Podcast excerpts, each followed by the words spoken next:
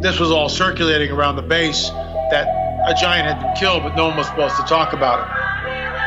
I saw three long, bony fingers reach up underneath the door, curl up to grab it, and then disappear. When he came over to me, dude, he slithered over to me. And this giant comes out of the cave and they're all frozen. And he starts running and firing at this giant. Well, the giant moves. He's got a spear in one hand and he's running really fast and spears Dan and holds him up like this. Somebody else, shoot him in the face, shoot him in the face. They basically decapitate him.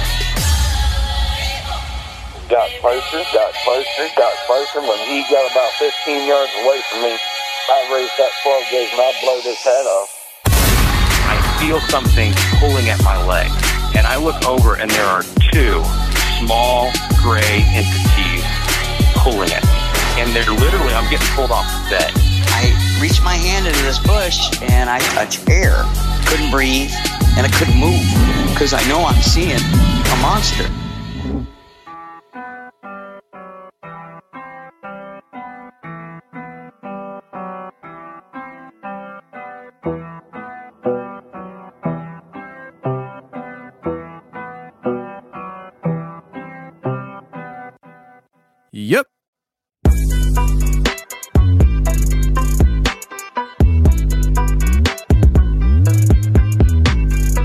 Welcome to the show, everybody. You're listening to The Confessionals. I am your host, Tony Merkel. Thank you for being here.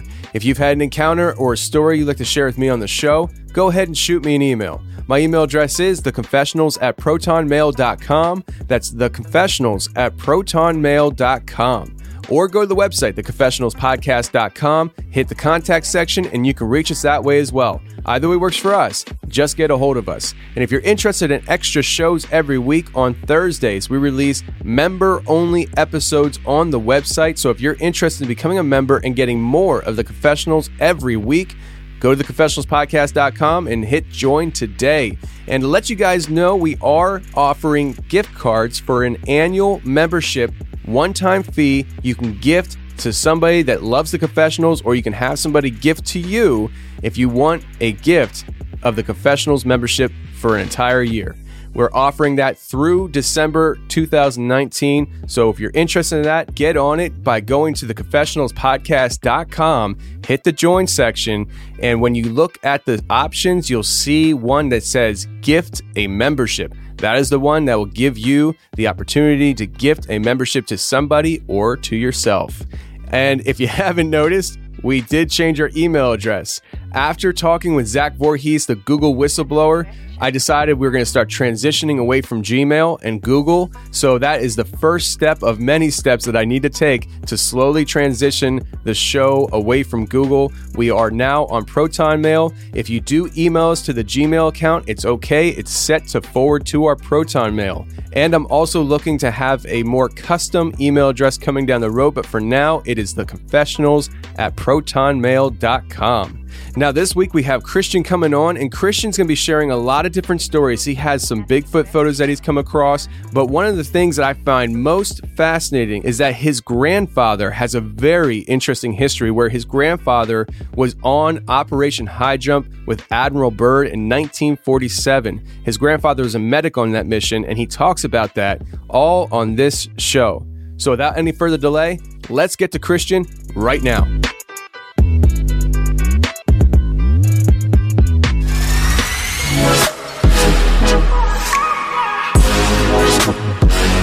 All right, today we have Christian on the line. Christian, how you doing, man? Doing well, Tony. How are you? Doing well, man. So you're down there in Jacksonville, Texas, and you have some interesting stuff to talk to us today. Uh, you have some paranormal experiences that you've experienced, and uh, you also had some Bigfoot stuff. Whether it's an experience where you heard something, or even, I guess, a family friend or something like that, uh, actually had pictures of these things that lived on the property and they were showing you. But I want to kind of kick things off with your grandfather, who was on an Arctic expedition with Admiral Byrd. So if you could just share with us the information that you know about that, but also share with the audience who Admiral Byrd is, because some people may not know. Yeah. Um, well, like I said in my email, if there's something weird if it's a weird story, my family somehow has an attachment to it. And I guess it all kicks off with Operation High Jump, which was an American mission right after World War II. My grandfather was a medic on this mission, and Operation High Jump was from 1960 or 1946 to 1947. And right after World War II, they had several objectives of this mission.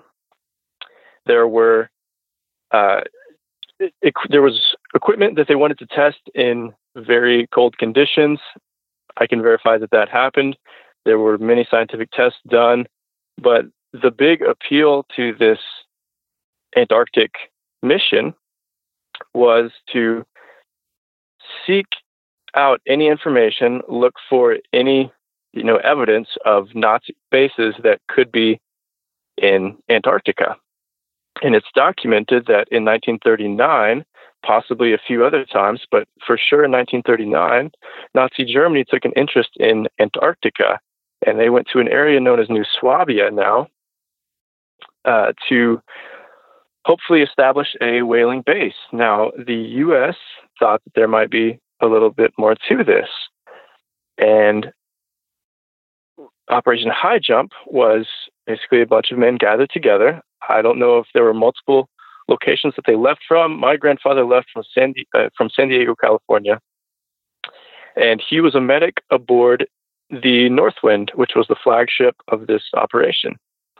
And he was led by Richard Admiral, Admiral Richard Byrd, who was very notable in the U.S. military. He was one of the big explorers at the time. He had done, you know, adventures that no one could have dreamed of. He was he was the first guy to to document a lot of the unexplored places that were still around in in the mid 40s. Um, and one of those is Antarctica.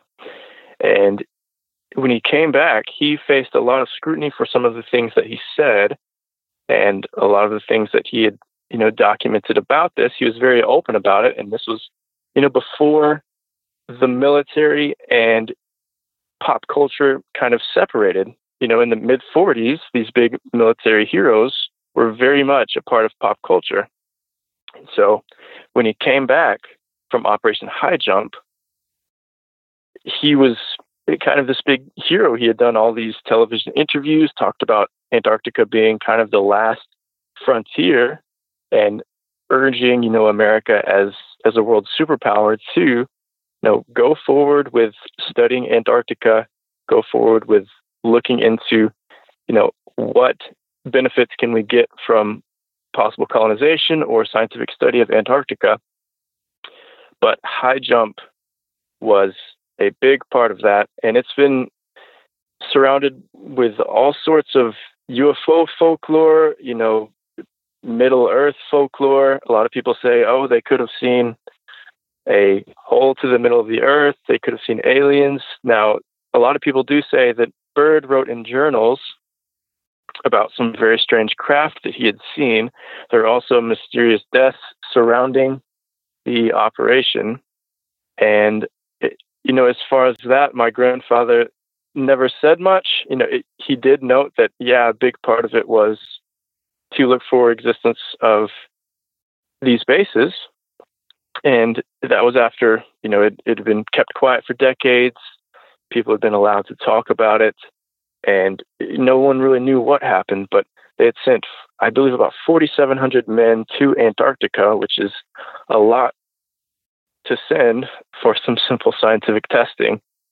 And one fun fact I have from that is that my grandfather, along with one other man, did the initial study on guinea pigs while en route to Antarctica, uh, which eventually became pretty much the primary study used to, I guess, back the use of fluoride in toothpaste. So he and this other man had done all this testing, and we still have a lot of these notes from those exact tests. But this was pretty much the initial study on the effects of fluoride in toothpaste. And being part of this mission, he was not able to take full credit for it. Uh, or apply for any patents or anything like that. But he and this other man, you know, had a huge part in medical history while on this expedition, and that was a pretty cool, you know, tie that my family had in with with history. Yeah, that is really cool. And it is a shame that your grandfather isn't going to get the appropriate acknowledgement to his contributions to science like that. Uh, but, you know, it's pretty much the military owns you, therefore anything you produce, the military owns. And uh, you know, Admiral Byrd and that whole uh, convoy that going down there, like you said, there are so many different rumors about that, and I don't know what's true, what's not true, and I've heard very credible people talk about uh, the you know bizarre things that supposedly happened, and it's all you know supposedly written down in Admiral Byrd's uh, diary. Things like um, the outside temperature indicators being 74 degrees as they're approaching uh, Antarctica. You know, basically saying that there was some kind of metropolis down there that was very sustainable of life. Uh, then also the plane being taken over, engine stopping, and something steering the plane. Um, something coming over the radio, talking to Admiral Byrd like they were expecting him, uh, sounding like it was a German accent. And I think they, they even talk, there's even rumors of talking about there being UFOs down there that had uh, Nazi symbols on it. And what I do find interesting about that is that uh, we do know that the Nazis did build flying saucers and there were Nazi symbols on it and that that's that's well documented. There's actually very many pictures of these crafts that they were building during that time. So that does kind of correlate uh, but the story of this diary is just so bizarre. It's hard to know if it's real or not and all that stuff. But you mentioned about the inner Earth stuff. Um, supposedly, they, they were able to actually what fly into inner Earth. Uh, I, I, think if I, am remembering that correctly. So very fascinating stuff. And the fact that your grandfather was involved with that is just really cool, man. Yeah, there was uh, Roswell happened right after this expedition, and then UFO folklore in America really started to take off. And I'm sure that's you know influenced the stories to some extent, but uh, you know I have no clue how some of this information is available, what's been hoaxed, what's been made up. But it's it's just a really good story. Yeah, that's always a good question to ask is how is this information available? I mean, we know that the government does release uh, documents and stuff that I personally don't understand why they would release because it really is incriminating. Um, like Operation Northwoods. I mean that, that I think it's Operation Northwoods. I, I think I'm remembering that correctly. But basically, it's it's a whole laid out plan of how our government was going to attack itself, attack our own country, and blame it on Cuba. Uh, and fortunately, it well, unfortunately, it went all the way up through the ranks to the de- desk of the president, and JFK uh, put a stop to it. And some people say that's why he, one of the reasons why he was killed. Uh, but it, it, laid out this whole plan of how our government itself was going to use um, Cuban friendlies to basically do terrorist attacks on our soil to promote this problem with uh, Cuba. They were going to actually um, have a plane of people take off and then replace that plane at some point with a drone where the plane was going to land and the drone was going to take over. They were going to shoot the drone out of the sky and say that Cuba shot down a plane of our people and all these different things that was listed in this this uh, document. And uh, you know, who who's to say if uh, JFK actually was for it, what would have happened? You know, so uh, very interesting stuff. There's a lot of hidden things from our uh, from our eyes and our knowledge on the government's behalf and stuff. And I just always found Admiral Byrd's story very interesting, and I'm really, I think it's really cool that your grandfather was involved with it. Yeah. Uh, another thing that, that recently became declassified was that the Pentagon was actually looking into some of the, you know, pilot reports of unidentified flying objects. Yeah. Now that's something that's more recent, right? Yeah, I, I believe that was within the last two years when that came out. Um, but you know, that's that's one step uh, that that a lot of you know ufologists or UFOologists, however you like to pronounce that, that's one step they said is crucial in getting you know lots of people to believe that hey, we may not know everything yet. Our own government is looking into this, and willingly admitting it. Right. And that's the thing. I mean, uh, how many times do you have to hear ex-military or even current military pilots saying they've seen things that they, their own planes couldn't keep up with, like dramatically? Uh, you see these videos and stuff that are popping up where pilots are able to record this strange light that's flying faster than uh, the plane is flying. Uh, and then you have things like you were just talking about. I mean, that made all the way to mainstream media. I mean, I remember the mainstream outlets were covering the fact that our government spent, I think it was like $2.5 million investigating these UFO things. I think if I, maybe it was 12 million. I don't remember, but, uh, they had all this breakdown and stuff. And I was like, wow, this is really, really cool because there's some kind of disclosure happening right now. And then just kind of fell apart. Like, just move on. You know, let's not talk about it anymore. I'm just like, what's going on? You know? So, uh, but yeah, it's, I find it very fascinating, man.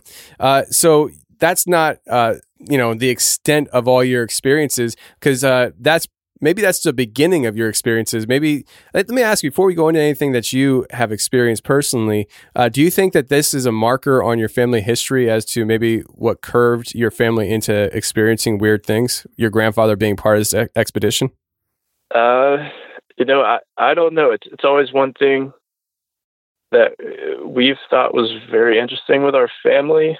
Um, but in terms of that leading into experiences, I I don't know.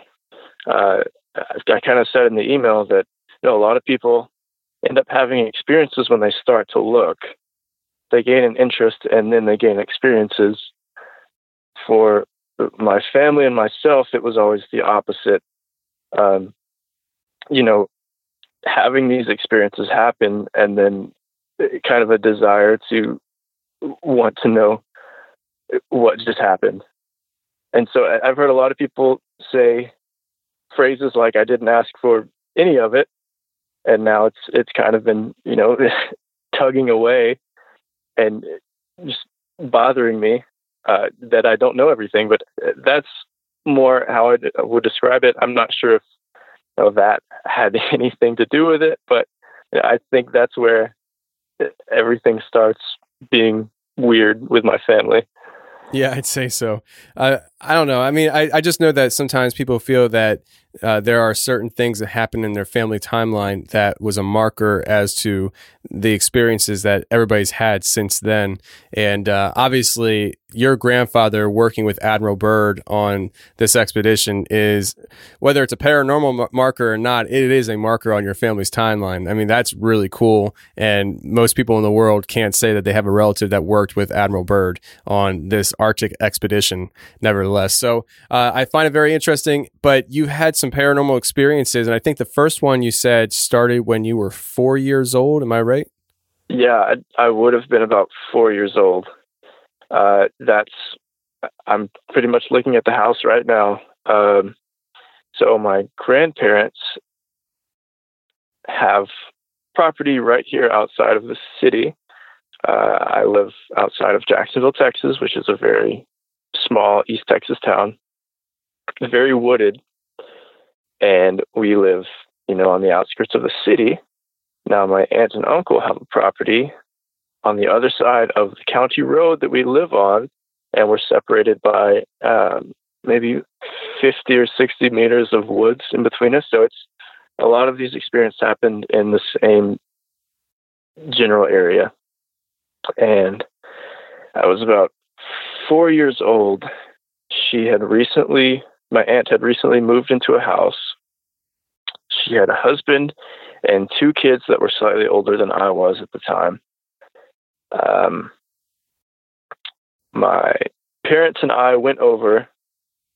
I'm not sure what the reason was for visiting. I'm sure they were having a game night or just catching up or something like that. But I know that it was not necessarily notable or any big event or anything like that. So everyone would have just been normally conversing in the living room, and it was a it was a very old house.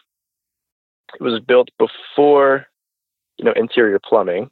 So when they put in a restroom in the house, they had to add on to the house, and they put the restroom next to a very old well, and the well was actually still there. It was it was an old stone well and it was still exposed in their laundry room. The laundry room and restroom were next to each other and they were on the, on the left side of this house. And I, I guess I just needed to use the restroom and I just left everyone, ended up using the restroom and on my way back passed by the laundry room with this well.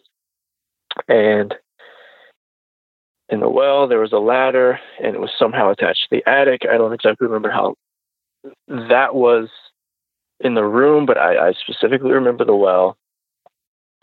And I guess I, I saw someone. The beginning of it is very cloudy, and a lot of this has been, you know, retold from what I told then. You know, a lot of the childhood encounters is your family retelling it, saying, "Hey, do you remember that time when this happened?" And so, through your older family members, you're kind of able to remember a lot of this, uh, a lot of the encounters that happened when you were younger. And I remember there being a man, and I, I guess he, he called me into the room, and I was slightly inside the doorway.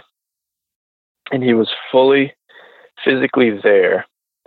And, you know, I, I wish I had a lot more of these details. I've thought about contacting, you know, a regressive hypnotherapist to help me see if I could figure out some more about this. But some of it is still extremely vivid, you know, almost 20 years later. So I remember he touches my shoulder and it it felt fully physical. There was you know, there was matter there, solid matter touching my shoulder. And it was just like anyone else. You know, I'm four years old. My family, you know, I, I grew up in a religious, you know, Christian family in the South, not necessarily someone who's going to talk about all these ghost stories, you know, plant that in my head at a young age. So I, I didn't know what a ghost was. Uh, th- this man puts his hand on my shoulder and he kind of goes down to my level to talk to me. And the, uh, the details in his face are very vivid. He had this really unkept red hair, and his nose, for some reason, was very red to the point that my four year old self thought he was a clown. He had red hair and a red nose, and I'm not sure if, you know, he was. I'm I'm not sure to the extent of what I don't know how I'm trying to say this to me, the the easiest way to grasp how red his hair was and how red his nose was to was to think he was a clown. You know, you as a kid, you always try to relate what you see to what you know, and as a kid, you don't know everything yet. Like the the story that came out recently, where the kid was missing for like three days, and he said, "Well, a, a bear took care of me," and you know, who knows what a bear to him could have been as a kid, you're used to seeing these cartoon bears, you know, that are very human-like, bipedal, Winnie the Pooh. You know, you're used to seeing things kind of like that, and, and a bear to him could mean anything. So, you know, I'm not exactly sure why, other than the color of his hair and the color of his nose, that I said clown. And he's talking to me. Now, I don't remember a thing he tells me, and I'm not even sure that I understood it. But everyone else is talking in the living room. My aunt happens to glance over and see me through the hallway, standing in this doorway, talking to this man. And there's no one else in in the house at the time. It, it's it's later at night. No one else in the house. And she says, "Christian, who are you talking to?" Eh, because evidently I was I was saying things back to him. And I walk back into the living room and I tell my aunt, the clown wants to talk to you. At that point, you know, her, I'm sure she got extremely unsettled in that moment. Yeah. And she immediately gets her husband and says, We need to check the house. They check, don't see anyone there because you know, if you're trying to grasp what a kid's telling you, if they say they're, they're talking to someone in the house, you're probably going to look around because, you know, you want to keep children safe around your house. You're going to look into that. Didn't see another person in the house, but her kids had always talked about noises. They had been in the house for a while. I'm not sure if this was my first time in the house, but I know it was one of my first few times in the house. Her, her kids had reported things. I'm I'm fairly certain they reported even a man. Uh, she didn't think much of it because children have active imaginations. She didn't think much of it, but they always had things go missing, and they were always male items. You know, razors. Uh, they had shot glasses, like the, the tourism shot glasses you get that say something like Las Vegas or Niagara Falls on them. They like to collect those and decorate the kitchen with. They always had those go missing. And sometimes months months later, they just find them, you know, in a random spot in the yard. And you know, I don't think either of her kids during the entire time they lived there had experiences to that extent. But I had a second encounter that I remember much less of. Basically, she was she was babysitting me for a day. I was over. I believe it was just her and I. She was doing something else, and I was back in this laundry room, and there I was walking up to the attic, and she, uh, I know a lot less about this one, but she basically said, "Hey, what are you doing?" And I said, "Oh, the man's up there." Uh, or the clown is up there, and it sounds kind of like an imaginary friend or making something up, uh, but they they had a man pass away in the home before they owned it. And they basically bought it after he had passed away. And it was a brother and sister living next door. So his sister is still alive and she lives next door to her house. And she had photos of, of a group of men, and one of them was the man that died in the house. And she ended up showing me these photos. I'm not sure if they were left in the house or if, you know, she somehow knew this man, knew a group that he was involved with. But she ended up showing me some photos and immediately, you know, I point at this man and say, that's the clown. But it was the man that passed away in the house. And to my knowledge, the the sister that still lives next door has never been told this story. You know, I I can't just walk up to someone and say, you know, I think I saw your brother's ghost 18, 19 years ago. Um, but th- that was my first, I guess, spirit encounter, um, which kind of opened my family's eyes to a lot of things because at the time, you know, what I was talking about was extremely credible.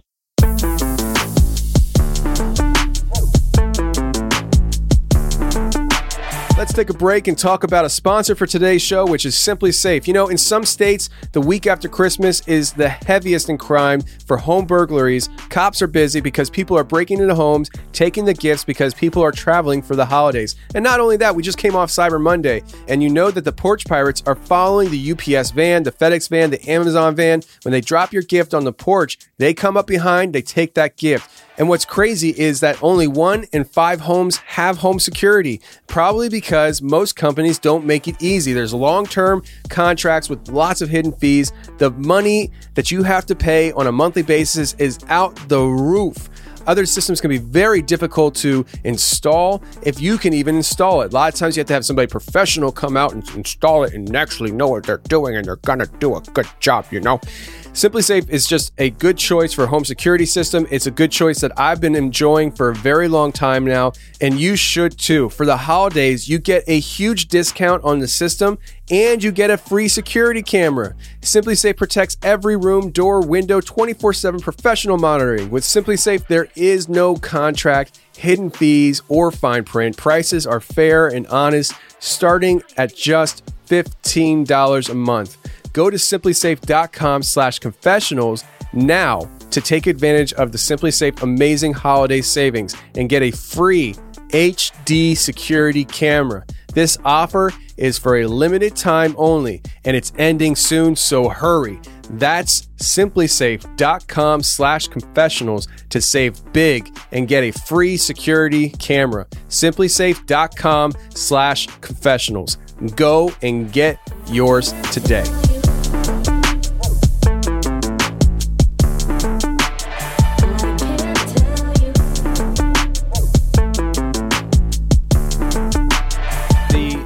Experience you had with this guy and he's di- he died in that did I'm, I'm assuming he died in the house right? He didn't just live there and died Yeah. somewhere. Um, do you think that there was a reason why you were seeing him and that he was trying to communicate with you? Have i mean you've had a long time to think about this and you don't remember what he was saying so do you think that he was trying to communicate something important to you or do you think maybe it was like residual energy where it was just reacting to you being there what are your thoughts on your experiences when it comes to how that all lays out Uh, you know, I have no clue. That's part of reason that I've wanted to work with uh, hypnotherapists and, and try to bring out some of these memories. I don't know how effective that would be, but I think when kids talk about encounters like that, especially when they talk about imaginary friends, you know, things like that, I think that needs to be taken seriously to a certain extent. Of course, kids have active imaginations and things like that, but uh, for some reason, my experience and my experience with my sister and all of that happened when I was very young. I'm not sure if kids have some ability or if they're targeted by spirits. You know, I I have no clue, but I think they're they've got some ability that we somehow lose as adults. You know, I don't know if people talk about third eye and everything. You know, I, I don't know, but I, as kids, we just tend to have more experiences. Um, yeah and so there's no telling what experience, what experiences have happened in people's lives as children, even, you know, the most hardened skeptics, and they've just completely forgotten about it. Uh, but you know, I I don't know. He was he was a Christian man, a member a member of the church, and you know, bo- both of the men I ended up seeing can be verified. You know, to live here were believers in you know heaven, and it, kind of influenced you know how I think about the afterlife and everything because it was right there in front of me. There's there's something there in front of me.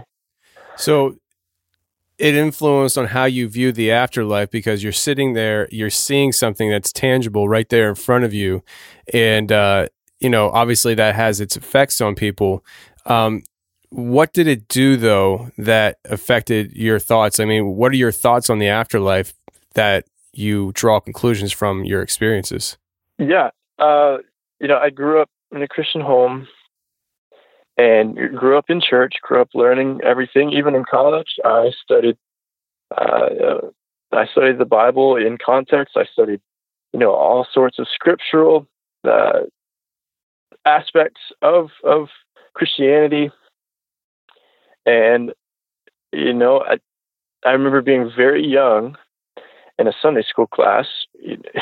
Not long after that encounter, maybe a few years after, and you know, we were being taught the concept of heaven. It was like, okay, when you're when your um, relatives, friends, when everyone passes away, they wait for you in heaven, and you'll be reunited with them. You know, when you pass away. And my family's always joked about me about my first word being actually because you know I was so big on knowing all these facts and correcting everyone when Yeah. everything's wrong. But I ended up, you know, telling the Sunday school teacher, I was like, no, I, they're they're here on Earth. And a part of that was, you know, I, I did see a relative, and I guess I'll talk about that next. But I, I said no, like I've I've seen him here on Earth, and they're like, what are you talking about? Uh, I I couldn't have been older than you know six or seven at that time. So they're like, okay, you've got an active imagination, and you know you don't want to be spreading all this in you know a conservative Sunday school group. But Yeah. to me, I, you know, I didn't know what to think anymore. I, I still believe in you know heaven and hell, but I think there's a lot more to it than that. Yeah, I agree with you, man. And it's funny because you know, the Sunday school teacher was probably just thinking, silly kid. He doesn't know what real reality is. He just, you know, watched too many movies or this, that, and the other. And uh, that's really the general conclusion you're going to get from a Sunday school teacher typically.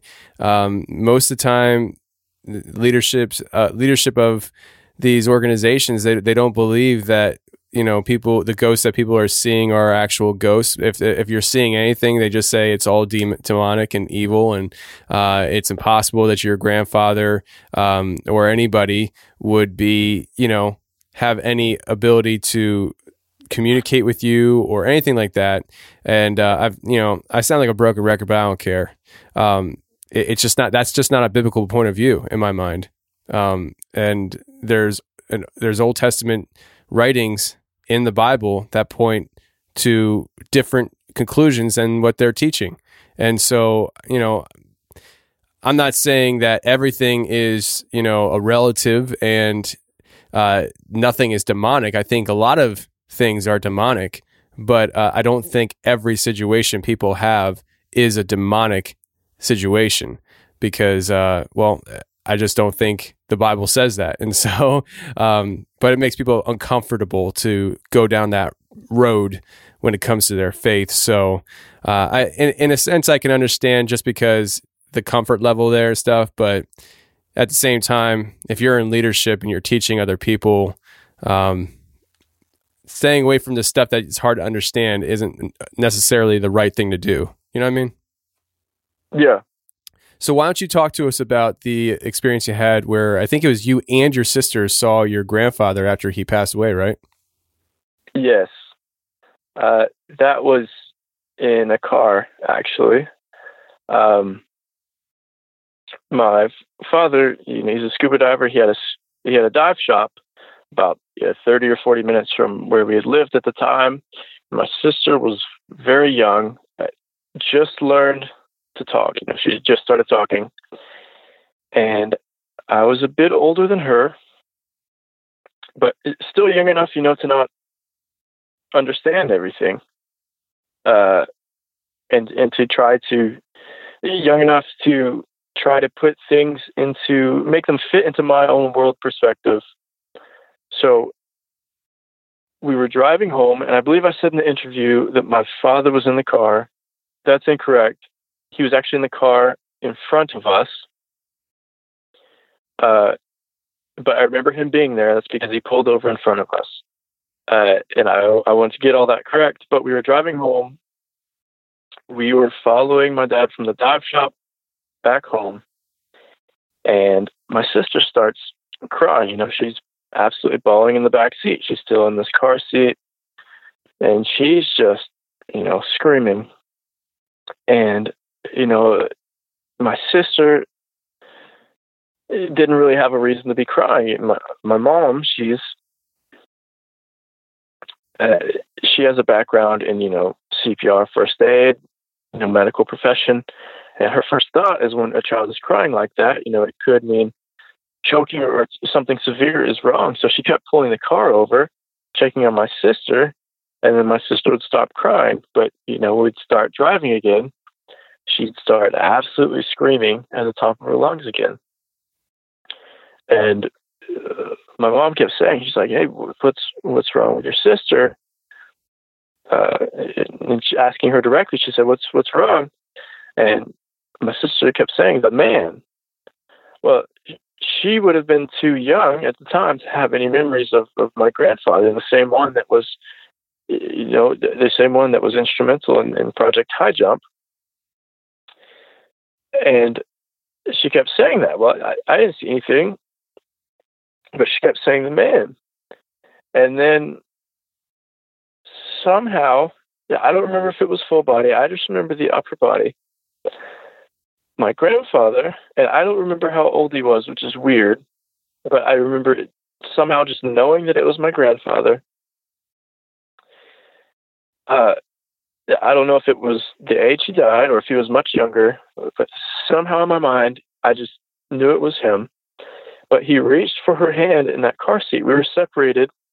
I was on the right, she was on the left. And in between us, there he was, just sitting there. and he had tried to hold her hand. And, you know, my mom now, Uh, largely because of this experience, but she's had some others, she's a huge believer in this idea of, you know, guardian angels. And my mom just, you know, it slams on the brakes, pulls the car over. She didn't see anything.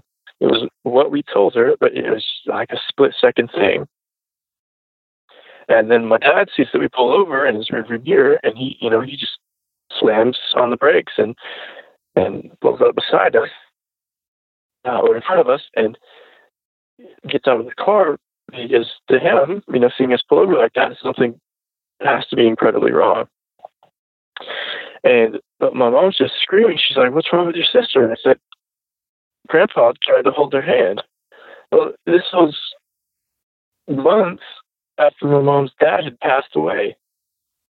And, you know, to her, that was probably pretty shocking to hear. But, both of us were saying that, like, yeah, this man was back here trying to hold her hand.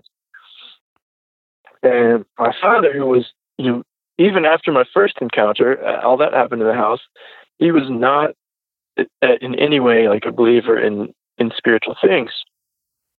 And, you know, this event kind of changed that. But here he was, a skeptic at the time, hearing us say that my mom's recently deceased grandfather just tried to hold my sister's hand. And we're over on, you know, the side of a highway, and he's just screaming into the air because his, his one of his kids is crying. He's screaming into the air at, you know, my mom's deceased father, saying things like, "Stay away from my kids uh, like they you're scaring them, and so this obviously had to be pretty traumatic for a, family to experience. You know, one of my mom's parents just showing up in the back seat, even though they'd passed on. My dad being a skeptic, yet having this much aggression at the moment, uh, and you know, I I don't know how you're supposed to feel when um, your husband yells for your deceased dad to you know stay away from your kids. It's probably a pretty strange moment but it, there was so much you know emotion in that moment and I, I don't remember that one quite as much as the first one. Part of it is that my family you know we just didn't talk about it much after that. It, it was years in between every time and my mom when she was alone with us would say hey like I want you to remember that this happened. It, all of my siblings, you know, after he passed away, we'd end up. Her thing, her thing was that they'd find pennies throughout their houses, heads up. That, that was like a good luck to them. But when he was alive, when they were all still, you know, under one roof, uh, as teenagers and things like that, that's what he would do to, you know, kind of leave messages to them in the house and and they still had that happen. And, you know, a lot of that can be explained, but it would be in you know very strange places, and they'd be like, okay, that's funny, like dad's still here. But yeah, in, in short, that's that's my second encounter. Yeah, that's really interesting, man. Now, uh, to this day, I guess your dad is now a believer in paranormal because of that experience. Yeah, I'd, I'd say so. There's there's a third one which both of my parents experienced. I was kind of separate from it. It's, it's what my parents experienced at the time that I didn't even mention in the email, but they called out an angel encounter. They had an angel encounter? Yeah, I'll I'll try to touch upon that really quickly. Okay. Um, but my father, after that, a few years after that second incident, he ended up getting a brain tumor. Uh, specifically, he had been diagnosed with acromegaly, which is extremely rare, and it's basically when things like tumors cause the pituitary gland to continuously produce growth hormone throughout your entire life. So even after, you know, he had he should have been well past growth as, as a human, uh, he was still growing. So he was, you know, I believe he had gained like six or seven inches within like a year or two of my parents getting married. And it's it's caused a lot of, you know, joint issues in his body, but essentially it's a brain tumor, very rare, and affects the body physically with with growth. And it's been theorized that maybe that's what Goliath of the Bible had, uh, but it's one of those extremely rare things. So my parents were very worried at the time. He had recently gotten diagnosed, and they had been to. My mom recently told me this. It was 21 or 22 doctors, and they had the diagnosis, but no one really knew how to operate. He kept getting responses like, you know, we're going to have to try something extremely experimental.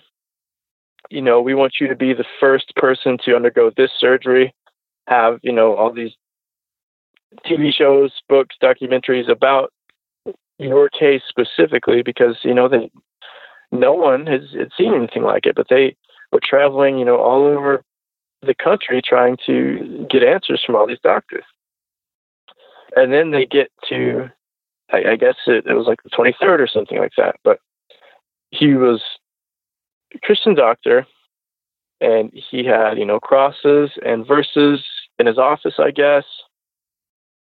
And my mom just felt comforted by that. And by all means, if a doctor is not of your faith, please trust them. They're educated enough to be trusted. But to a family that grew up Christian, you know, that was just comforting to see. And he uh, he said, "Okay, pull the kids out of school for a few weeks." And my sister and I were, uh, she's a few younger than I was, but I was in, I think, second or third grade at the time. And she said, "Pull the kids out." Or he he said, "Pull the kids out of school, go take a mini vacation, my mom had all these medical records, all the exams they had done, all the uh, you know the tests run. She had all that, hundreds, if not thousands, of pages of, of medical records. And he said, "Let me take this. Let me study these for a few weeks. Go take a mini vacation with the kids, and then uh, when you come back, I'll have everything prepped. You know, we're we're going to be ready to do this." And it, we, you know, we're kind of um, diving family. Both my parents were scuba divers. My dad had the dive shop. They spent time as you know, like Caribbean dive guides. So, you know, we spent all of our time around the water. So naturally, we go to uh, the coast. And in Texas, you know, one of the main coastal towns is is Galveston. So we went to that area uh, for a few weeks, and and we stayed there for a bit. And you know, I'm sure my parents were super worried because my dad, it was kind of like 50-50 going into the surgery on, you know, if it was even going to be successful or not, um, or if he was even going to survive the surgery. But you know, we didn't know that at the time. We just saw it as, you know, just being pulled out of school for a few weeks to to enjoy the coast. And we go out to eat, and they, used to do all sorts of rig dives on the coast and everything. So we were familiar with some of the smaller towns around Galveston, further west, and we ended up going to, I believe the town is Surfside Beach. I might be incorrect about that, but Surfside Beach, and we ended up asking locals like, "What's the best place to eat around here?" And they tell us this burger shack, and it was named the jetty or the jetty, something like that. But it was this wooden shack basically on the beach. Uh, and there's one strip of road where you could see cars coming in and leaving. Well, there weren't many people there when when we got there because we went during the week. You know, not many tourists in the area, just whoever was whoever was around. And my parents were kind of sitting at the bar and then looking out. You could see see the water, see the cars coming in and leaving. So you could obviously see who was headed to the restaurant and who was leaving. And we were one of the few people there. We were kind of separate from my parents at the time. I'm not sure if we were, you know, playing with our dog or whatever it was, but and I don't have any recollection of this at all. It was just what, my mother has retold, but a man nothing strange in appearance about him. I mean, he was bald, had a normal shirt on, normally dressed, but he he walks up and he says, "You have acromegaly." To my dad, my parents are, are sort of shocked. You're like, "What?"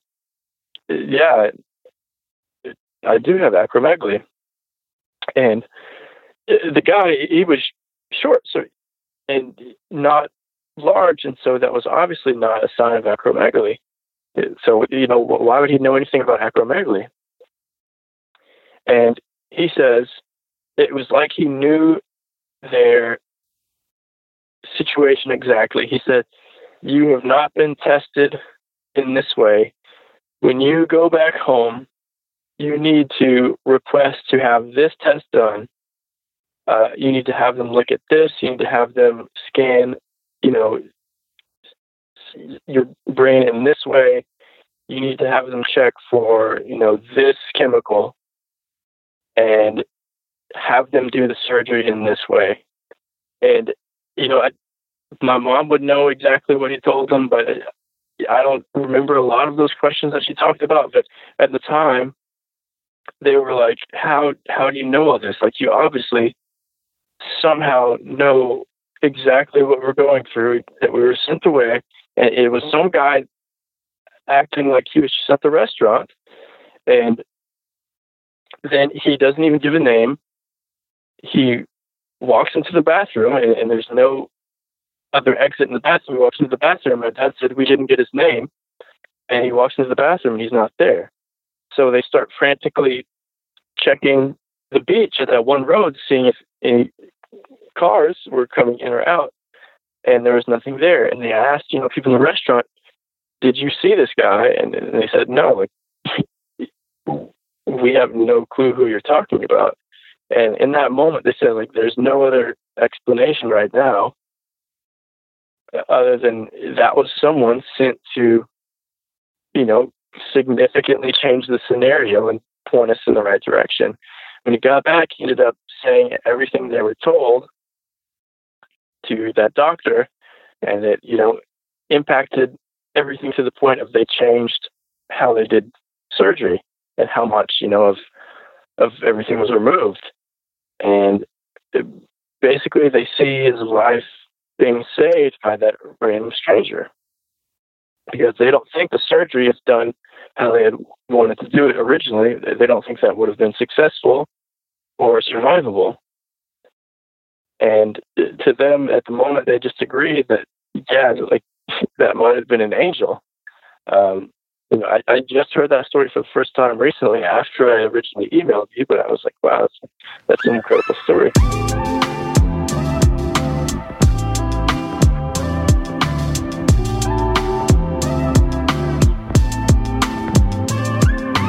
All right, let's talk about our last sponsor for today's show, which is Audible. It's that time of year where buying gifts for family members, and Audible is a great gift for somebody that you love, or you can gift it to yourself because it's a great offer that we're offering right now with Audible. Now is the best time to do it. I'm telling you guys, with a special offer that they're offering of 53% off your first three months. 53% off your first three months. That's a quarter of the year at 53% off. That is a great deal. Access an unbeatable selection of audiobooks, including bestsellers, motivation, mysteries, thrillers, memoirs, and more. You can choose three titles every month, one audiobook, and two exclusive Audible originals. You can't hear these anywhere else. You can listen on any device, anytime, anywhere with the Audible app. It's great while commuting, at the gym, or during your holiday travels. We're all traveling for the holiday, and sometimes to pass the three hour drive, you got to go to Aunt Susie's house because mom and dad are making you go. Listen to an audio book with Audible. And right now, for a limited time, you can get three months of Audible for just $6.95 a month. That's more than half of the regular price. Give yourself the gift of listening for more Go to audible.com slash confessionals right now for a limited time. You can get three months of Audible for just $6.95 a month. That's more than half of the regular price. Choose one audiobook and two Audible originals absolutely free. Visit audible.com slash confessionals or text confessionals to 500 500. And right now, I am actually using Audible to listen to The Unseen Realm by Dr. Michael S. Heiser. You guys have heard me talk about him on the show before. I absolutely love Michael Heiser's work, and The Unseen Realm is one of the best that I have ever sunk my teeth into or my ears. The Unseen Realm. Definitely check it out if you're interested in finding out what a Bible scholar thinks of what is on the other side.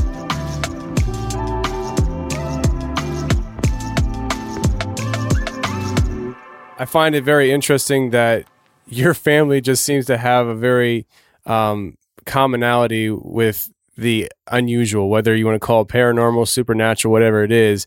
Uh, it just it really seems to gravitate to to you guys, and uh, that's really interesting, man. Yeah. So why don't you talk to us about these Bigfoot pictures? Now, uh, you saw these Bigfoot pictures from, I guess, uh, somebody that you know, whether it's a family friend or something. Uh, and was that before or after you had your own experience with, you know, what sounded like a bunch of chimpanzees yelling? That was before. Okay. Uh, and this was, I, I, had a huge interest in cryptozoology. You know, I had, I had those, those paranormal encounters, but, you know, it wasn't until high school that I had any interest in the paranormal. You know, I, I had those encounters, and I was satisfied with knowing that uh, there's some things we don't know. I, I wasn't dying to have answers. I was just satisfied knowing that, hey, you might end up seeing a relative again. I, I don't know how to explain it, but at that. And then the Sasquatch phenomenon had been the complete opposite. Uh, my father said he was a diver, and when I was very young, you know, my first big interest was in paleontology. And so when those mix, I'm obviously going to have a huge interest in lake monster and, and marine reptile sightings. Uh, so we got our interest in cryptozoology from that. It was initially all marine reptiles. I didn't care at all about Bigfoot. I don't even know if I knew much about Bigfoot at the time. But anytime a show was on about you know, Lake Champlain or, or Loch Ness, we would watch it. And, and one of these shows was a kind of a mashup of, of all things mysterious. And Nessie was in it, so so we watched it. But this one show gave me my experience into Bigfoot, and it showed that that Patterson Gimlin film, and so many people across so many generations have that as their first Bigfoot experience. And at the time, I was like, okay, that's kind of cool, but you know, it's just some sort of ape in the woods on the West Coast. I live in Texas. It doesn't concern me at all. I'm still really interested in, in these in these lake monsters. But my dad, having a kinesiology background, always looked at it and said, you know, it's it's kind of walking funny. And now looking in depth at it, I think the film is pretty indicative of a mid-tarsal break when you look at, you know, how the heel rotates. Uh, but yeah, that was my first experience into to this Sasquatch phenomenon, and didn't think it concerned me, but I, I was still, you know, kind of kind of interested in it. But it was a West Coast problem. Well, one day, my mom ended up talking with a friend of hers about me. And when my mom talked about me, you know, my big interest was was cryptozoology and paleontology. Well, she ended up telling this friend that I was very interested in cryptozoology and, and you know, trying to discover these new animals and, and things like that. And this family friend was like, huh, why, why don't you guys come out to my property and we can spotlight for them. That's what she called it. And you know, we thought we thought she was crazy. None of us had any much belief in it at the time. My, my mom had some classmates that had some big encounters when she was in high school that were a pretty big deal, but you know, none of us thought much about Sasquatch in, in East Texas. And she invites us to, to come out and look for them. And her property was on the border of Fairchild State Forest in Maydelle, Texas. And it was very remote uh, for this area. You know, East Texas, it's a bunch of towns separated by 20 or 30 miles, and in between, it's it's generally nothing but hunting leases and properties with a ton of wildlife, a ton of woods. You know, really, really good spot if something like that wanted to hide. But at the time, we, we weren't expecting anything. So we go out, and this was the summer, I believe, June of 2008. And we've got one spotlight, and we drive out to a property. And she was like, okay, load up in the back of the truck. She had this old truck. She lived alone.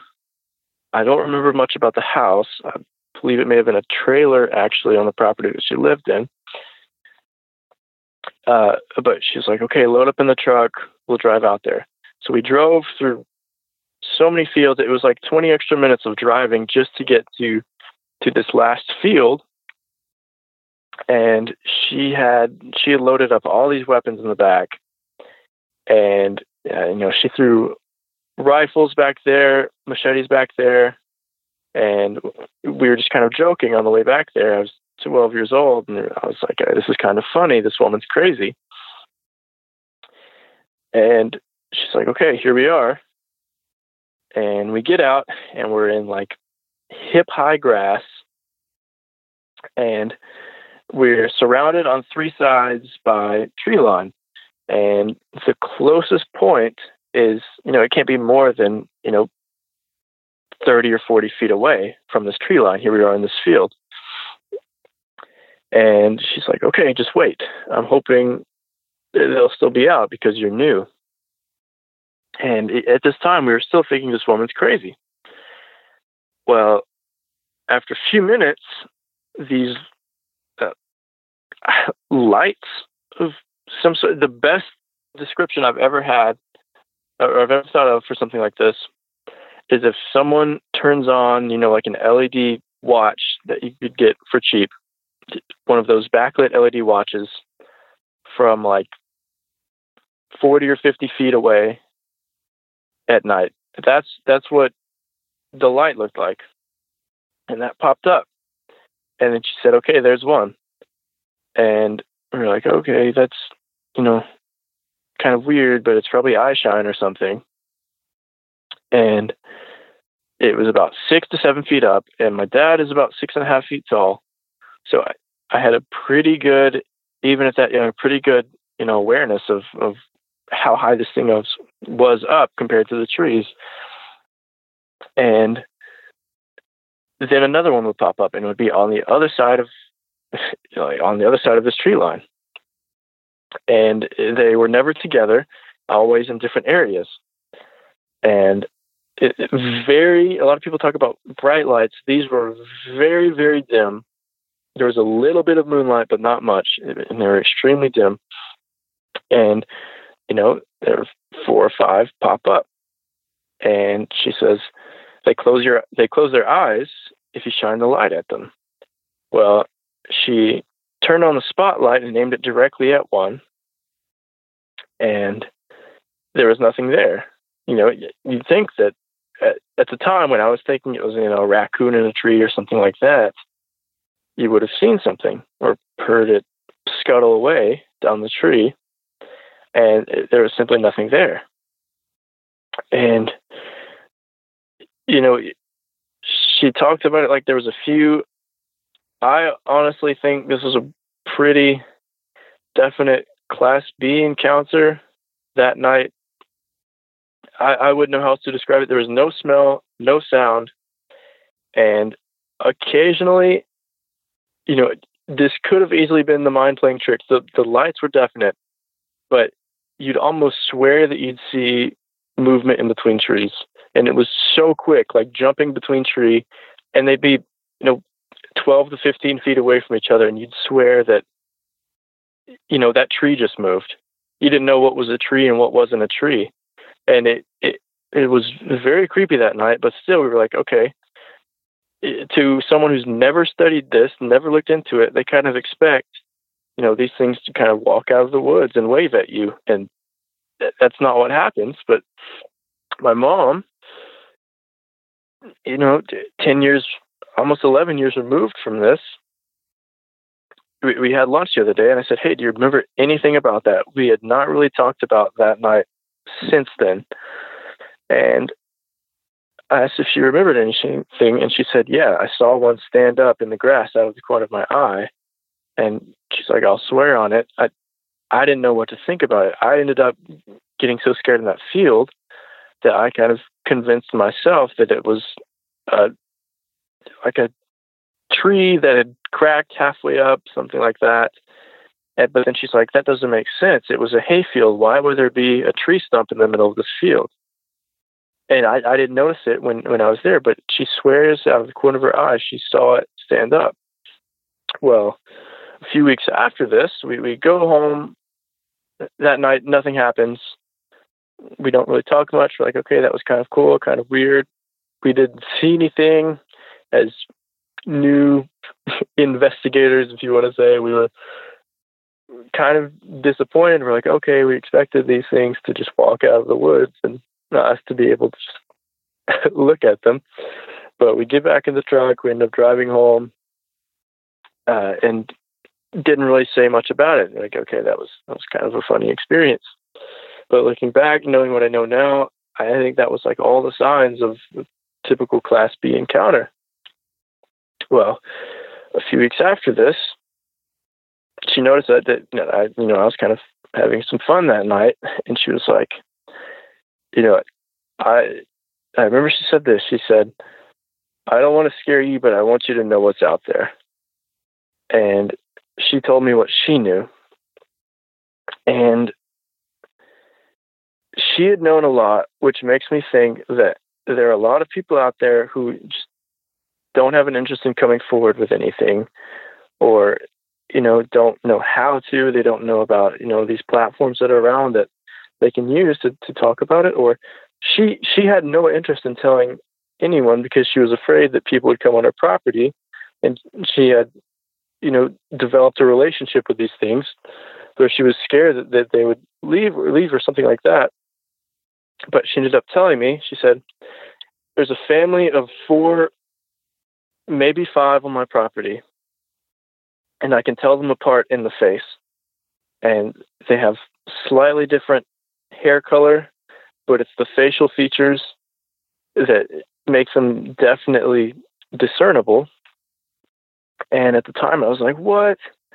You know, at 12 years old, my idea was a species was that, you know, they all look the same, but us humans are the exact opposite.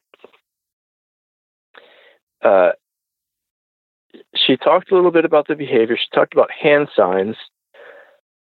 Didn't say anything about spoken language that I remember, and I know that's a big thing that they're researching now. But she talked all about hand signs, and she says when they hunt, usually it's one that hunts, but they end up doing all these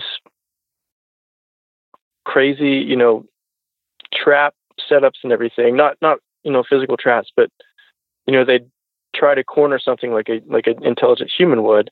But she said they uh, talk with hand signs.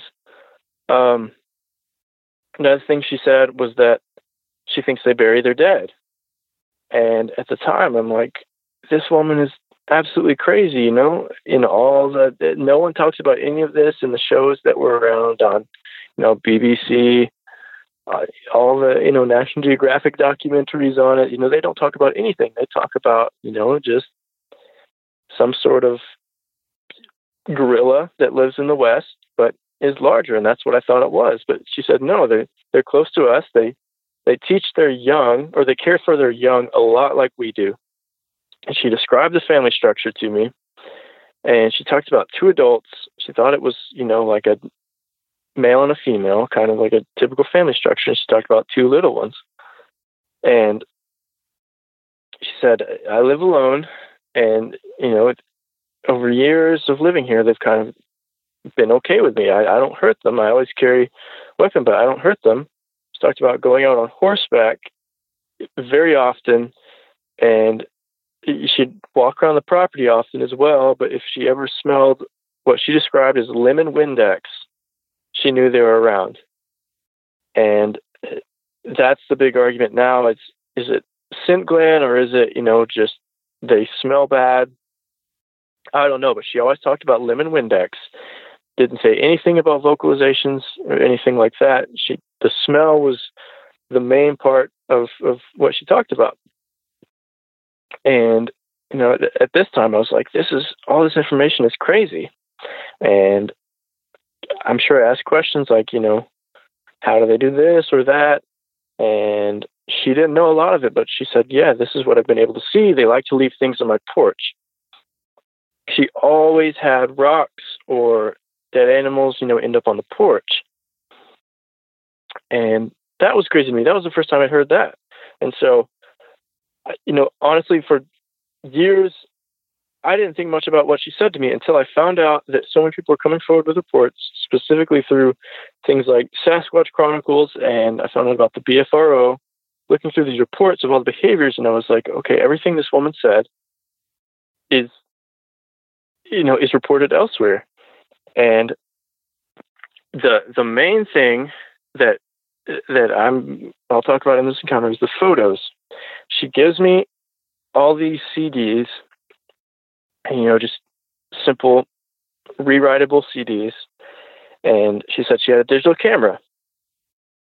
And she always tried to take photos if she knew they were around or if they were, you know, showing themselves. And she said, Yeah, look through this if you want to see what they look like. Well, at 12 years old, with my young scientific mind, you know, obviously I'm going to be like, yeah, I really want to see what these things look like. So she gives me the CDs and I head home. I think I, I met her with my mom after she was off work or something like that. But uh, she gives me the CDs and then we drive home and it's a few days before I actually get around to looking at what's on it. And I'm still kind of at that time thinking that this woman is absolutely crazy. It's like Bigfoot is not in Texas, that's in Washington. And I don't believe much of what she even says, even as, you know, a very gullible 12 year old. And I start, I, I pop in the first CD into a really old MacBook and I kind of look at see what folders are there. Nothing was labeled, but it was kind of labeled by date. You know, here are the photos I took on this day. It, was labeled by date, or a few were labeled by month. I remember that. And there's no telling how many photos would have been on all of these, or if this was everything she had. But I look at the first few photos and you know, I'm not I'm not seeing a whole lot. It was she took him in the woods, and it was kind of a uh, not exactly a very high quality camera. It was it was okay um, enough to to to see things that are pretty good. But you know, when you're in a very low contrast area like in East Texas woods, and you just take a photo, you know, it, it might not be the best way to to see what's there. But the it was like the fourth or fifth photo was taken from the field, and it was taken of this bush. And, I, and at the time, I was like, okay, this is why is she taking a photo of this bush? It's just a bush right in front of her. And then I see the shoulders, and I'm like, okay, is that something standing there? There, there were, you know, kind of impressions of forms behind trees in the other photos. It was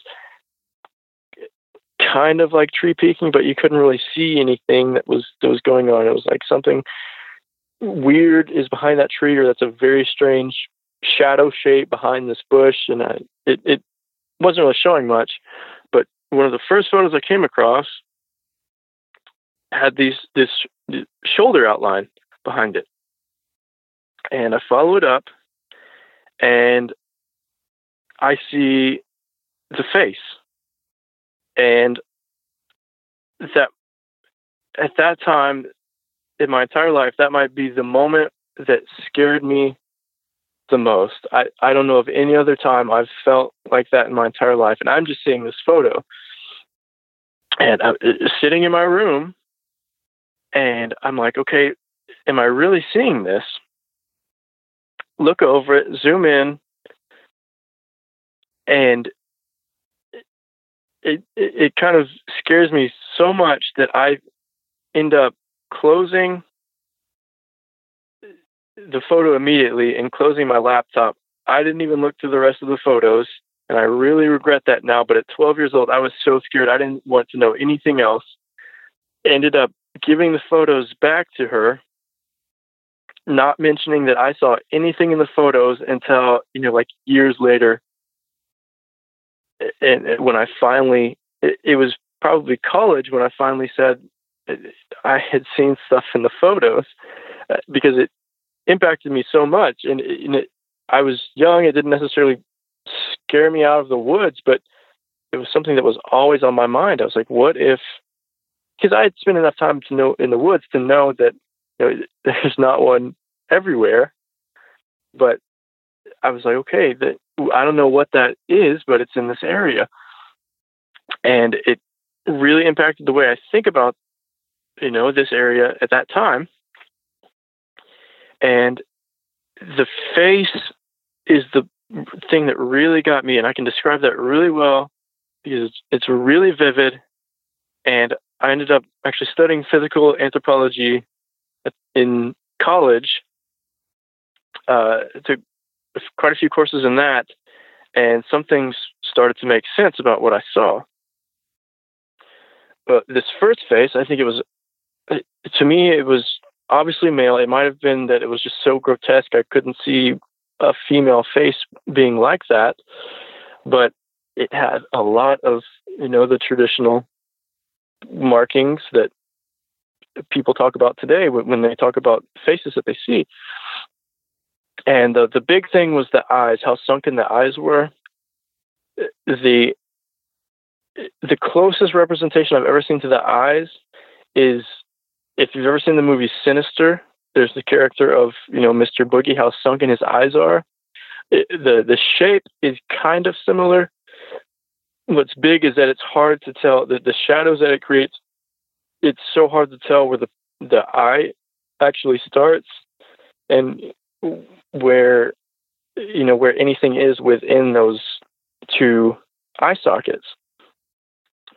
Uh, to me, it looked like it would have had his eyes open. I just couldn't see any pupils or anything like that. I'm not sure if the, the contrast was so high that you couldn't see anything through that, that shadow or if, you know, that portion of the eye was black. And I'll talk about another photo that the, the eye was different. But in this eye, it was, it, it looked like it was fully black.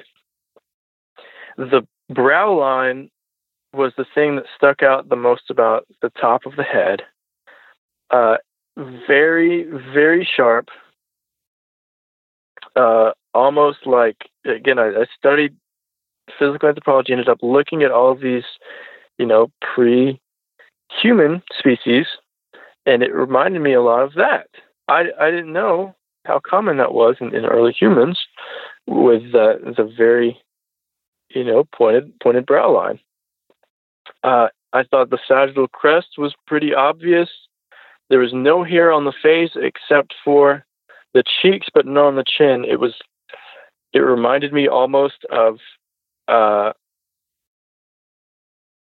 uh, what are they called? Like mutton chops, but they were not thick. Uh, but it was obvious hair there. I'm not sure what the skin would have been like underneath. I couldn't even see the bottom of the chin. That was covered behind a leaf. Uh, and another thing that was super obvious about this was how drastically different the zygomatic process or the, the cheekbones were from ours. Uh, in in humans, the temple and, and the cheekbones are somewhat level uh, vertically, but in theirs it, it was you know in at least like two inches further wide than than the temple. Uh, the forehead was a bit different. it had uh, I think it said in the email that um, I don't remember the character's name, but from Star Trek, he has the the folds in the forehead. I'm not sure if it was age or or what, but it it had lines on the side of the forehead. Um, not super obvious, but it was it was like it was very wrinkly or old, something like that. The side of the forehead had these wrinkles. Uh, couldn't see the top of the forehead, but the majority from you know middle of the forehead to uh, just below the bottom lip was perfectly exposed through this bush. And you know, I I understand why people describe it as the boogeyman. It, it was so grotesque to me. Uh, you know, I it it felt like un- unnatural. That's the only way I know how to describe it right now. Um, it it kind of burned that image in my mind. Where I could still, you know, retell a lot of the image, retell a lot of what the image looked like today, even though I'm years removed from it. Uh, and the way it was standing was kind of strange. It was not all visible from behind the bush, but you can make out a lot of the shape. And it was pretty obvious it was bent over with the hands on the knees. Uh, like imagine NFL linebacker like Ray Lewis pre snap, bent over, hands on his knees, and it, the face is just pointing to this bush. And the whole time I was like, he's standing in a bush. Like, why is he standing in a bush? That, that makes no sense to me. And I realized how close she was. I was like, surely she saw his face. Well, I'm not sure she did. She may have heard something, but you know, I, if she saw something that close, I'm not sure why she's taking the photo. Um, and it was just leaned over, staring at her, and I, it was so well camouflaged that you can probably be within a few feet, stare at this bush for seconds before you realize that eh, something's there. But if not for you know the the outline of that shadow of the shoulders, eh, that I, I would have even seen it. And there's no telling if if the first few photos even had anything. Eh, they very well might have. Uh, but it didn't make sense to me until I got, you know, back into researching Sasquatch. I, you know, I didn't have much of an interest. I, I kind of had an interest in high school, but I was busy with so many other things. Um, and then, you know, in college, I kind of got an interest in, in Sasquatch again, and I found out about Sasquatch Chronicles. I was listening to this one episode, actually set in Palestine, Texas, which is maybe 30 minutes from here, and very close to the spot where I actually had that encounter. And this guy described seeing the thing poke its face through the bush, and I believe kind of grin at him or something like that. And then I was like, okay, someone else has seen this thing stick its face out through the bush, not you know, walk out in between trees or whatever they call tree peeking, kind of leaning over. This thing had stuck its face through the bush and it was standing inside of, of the bush. And even after that, I was like, okay, I can probably figure out, uh, figure out how tall this thing could have been. Didn't notice anything about muscle, but I was like, I, I know what camera she used, or, or generally what kind of camera she used. I remember exactly where it was in the photo. And I remember, you know, where the eyes were, kind of how far above the forehead uh, or above the forehead was. So I, I, did some measurements. I was like, okay, I got my dad to help me figure this out. I'm about six feet tall, and if I lean over in that exact position, I lose about a third of my height. Well, I remember hers was about right in the middle of that right quadrant of the photo. And part of the reason I think that she didn't exactly know it was there, she she kind of randomly took the photo was that this thing was not centered at all. It was kind of in, in the corner of this photo. But from what you could see of, of the ground in front and the, the you know the level of the bush, it was fairly level. She took it, you know, with the horizon. So from that, I was like, okay, I think she was about this far away, and it was about here in the quadrant. And I ended up measuring it, and I estimate she would have, you know, held the camera around her chest or her chin, taking this photo. So I did all these measurements, and I said, uh, I believe I ended up coming up with this thing. If it was standing straight up, would have been about eight feet. If it was indeed leaning over on its knees, um, and I, I have those exact measurements somewhere, but it was between like eight and eight and a half feet if it was standing up and if it was similar to us. But that was so impactful to me, that photo, that I didn't look at any other photos until college. I actually downloaded one other photo and it was uh, it was not in a folder, and that's why I downloaded it. But I never looked at that one, and it was always on that hard drive for years. And ended up looking back at it in college, and kind of didn't forget about that encounter, but you know I, I didn't talk about it much. And then I see that photo, and I'm like, okay, I remember this is from when the lady showed me uh, or let me borrow all those photos. And there was a, a second eye in that one. And I remember sitting in my apartment on the couch and seeing this eye. And I was like, oh, God, here's another face.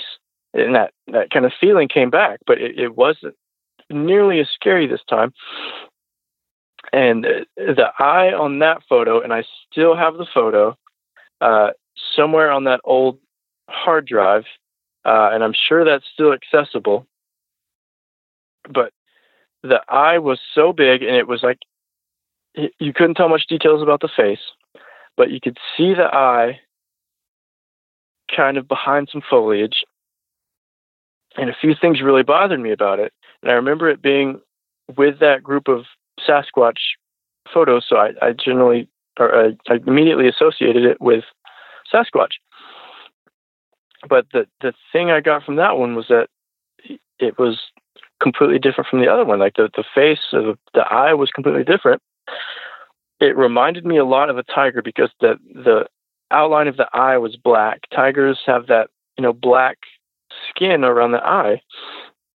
And the second reason it reminded me of a tiger was because in this one, uh, it was it was about her head level, uh, with the photo, but in this one, the eye was yellow, and the uh, I specifically remember the horizontal slit of the pupil, or uh, sorry, the vertical slit of the pupil, and that I didn't know what I was looking at. I was like, "Is this a is this a tiger?" Uh, it, it wasn't orange or anything like that, but I specifically remember the the slit pupil, and I was like, I have no clue what this was. I thought they have eyes like us, and there have been a few other rare encounters talking about the slit pupils. Well, it, it makes sense, and I ended up reaching out to a few people about this, and I said, if there's one thing I I know about Sasquatch is that eh, the the pupil is, is exactly how I saw it in that photo with the slit, or I, I don't know if it, it's it's gender difference with with the males having the wider pupils and the females having slits. That really doesn't make a lot of sense to me, but it made sense uh, talking to a few people um, about the the pupils. I was told that that's pretty indicative of ambush hunting at night and during the day when that exact photo was taken. Uh, that's how they would have to, you know, restrict sunlight. Uh, and I'm not even sure if, I mentioned that second photo in the, in the email, but that was pretty recent. That was, you know, five years ago maybe, and ended up showing one roommate, and I was like, "Hey, what do you see in this photo?" And he's like, "That's that's definitely an eye. I have no clue what that is, though. Um, yeah, I'm not sure if that's. I, I don't often associate that with my first photo because I'm not sure what it is. Uh, but unless it's some sort of feline standing up, I have no clue, but those are the two photos that that really impacted me. Yeah, man, I, I, they would impact I think anybody. And uh, you, so you still have this hard drive, right? Yeah, it's on an old uh, old MacBook hard drive and an external hard drive. Um, that hard drive, the external one, I still have. I'm not sure if you know it's even available to be recovered still. I'm, I'm I hope it's still in working condition. Uh, but you know, I haven't looked. It was just that one photo in there, and you know, I, I didn't have an explanation for that eye. But wow, I'm pretty sure I still have that photo, and it's in you know recoverable condition. How many pictures do you have? Uh, just that one photo on that hard drive. I only looked at you know like the first four in the four or five photos in that, that first folder, and then the one that was outside, and then I downloaded the one onto that external hard drive that was uh, not in any other folders, but it was on that first CD, and didn't even look on that external hard drive until college, until I started using it for like college projects. And it, suddenly everything came back then, and I was like, oh, okay, this is one that the woman sent to me, and I, I remember there being an eye, and you know, I'm very certain that it is indeed an eye, but the thing that bothered me is the the pupil. Yeah, man, I, I, I think it would be really cool to see some of these pictures that you have. Yeah, and I've been collecting a few uh, reports locally as well. Uh, I think I have a really good one from you know around that exact area, um, and I can tell that you know I think that's a really good report if you want to hear it. Uh, yeah, go ahead. Uh, okay. Uh, well, since I've you know kind of accidentally stumbled into this, I've been obsessed with uh, figuring out you know everything I can, and I think the the first thing that you need to look at is reports. You know, I I didn't expect to to come on to the show to talk about anything, but I sent you w- my experiences because you know I consider you someone who has all these reports, and you probably know more than than most people just because of the you know the vast amount of, of encounters you hear from people. Uh, but I, I've really enjoyed tracking down some of these lesson learned reports. Like I said, a lot of people, it, it's kept within the family or, or, no one knows how to come out with it. But my mother was, uh, she recently met up with, with another friend who recently came back to the United States. And they went to high school together. And she started talking about, you know, some of the stuff that I was doing. And, and Bigfoot came up uh, as one of the subjects of their discussion. And this guy says, "Oh yeah, my my grandfather had a encounter that he talked about, you know, until until the day he died, and he swore by it."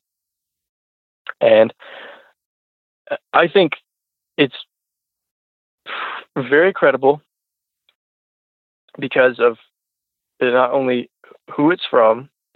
Uh, if, if you knew the guy, he, he's very credible, and you know he wasn't he wouldn't just make up things that his grandfather um, uh, make up stories for his grandfather, and you know he's he's very professional. And another is the time period that it, it took place in. This encounter was from the late 1930s, and that's decades before you know all this stuff ended up coming out. And you know he wasn't influenced by the Patterson Gimlin film or anything like that. So he, according to his grandfather, was coon hunting in Ricklaw, Texas in the late 1930s. And he ended up finding what he described as two dead baby monkeys in the woods. And that's a very strange thing to, to talk about. Another thing that I've kind of said throughout some of these encounters is that you generally try to relate reports to whatever your worldview is. Well, if Sasquatch or, or Bigfoot, you know, isn't something that's that's commonly talked about in the area, if if you do see, you know, some sort of adolescent that's dead in the woods, you're probably going to call it a monkey. That's something that you're familiar with.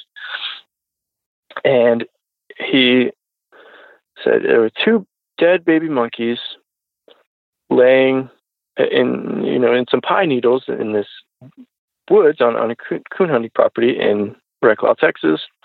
But the way he described uh, the condition kind of made something click for me. And he said, well, one, the head was missing. It was like the, the head had been, you know, twisted and pulled right off. And the other one was in perfect condition. We didn't know how that died. And it wasn't until decades later that he realized you know, what he saw. Uh, but he, he always talked about that story until the day he died.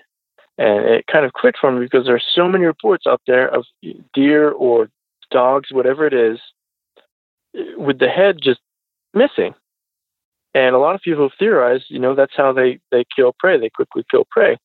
And I was like, okay, well, through studying primatology and everything that I looked into, you know, I, I know a lot of these ape species can be very territorial, um, or they can exhibit behaviors that would, you know, kind of explain this. And so, in my mind, when he told me that, I immediately thought, okay, this was a territorial killing. Now, it's very, you know, it's a big possibility that it could have been, you know,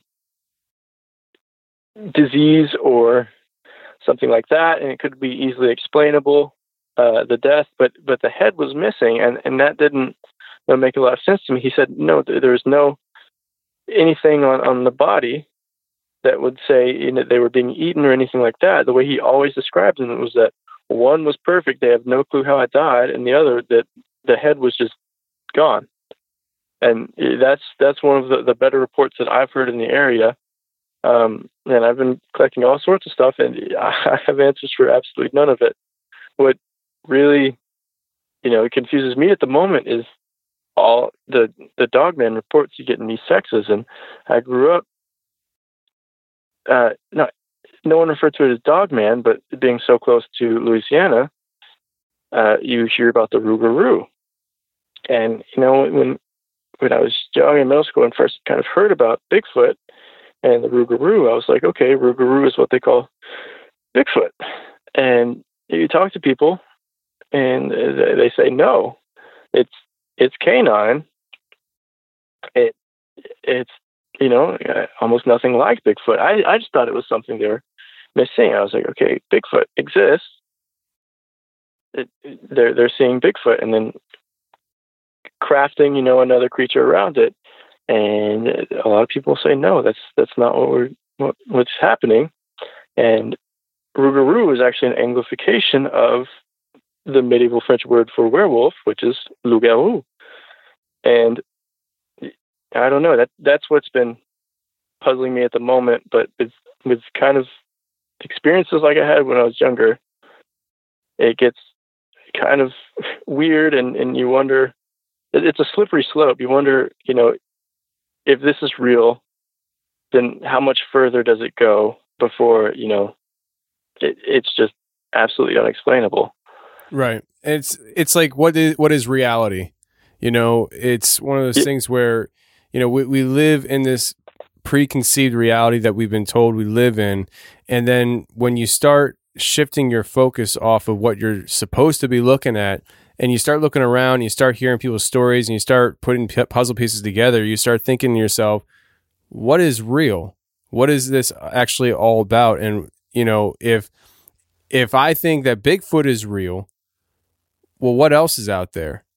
Are these dogmen real? And I mean, I personally, I believe they are, and I don't know what they are, but it just really kind of shifts your paradigm to a point where you're like, um, I don't know what's real, what's not real. I don't know what this reality is, but uh, it, it's one of those things where either you kind of close the book, you put it to the side, and you say, I, I don't want to touch that, or you just dive into that wormhole and you take the red pill, you know? Yeah. So, uh, Christian, man, I appreciate you sharing these stories with us, man. It's been fascinating. And if you ever come across those those photos, if you're able to recover them and stuff, I would love for you to forward them to me, and uh, so I could see them. Very interested. Absolutely, I'll I'll try to locate the. Uh, yeah, I remember what the hard drive looks like, and, and we've gone through a couple of moves since, so it could be anywhere. But I'll try to uh, to locate that and see if I can recover anything.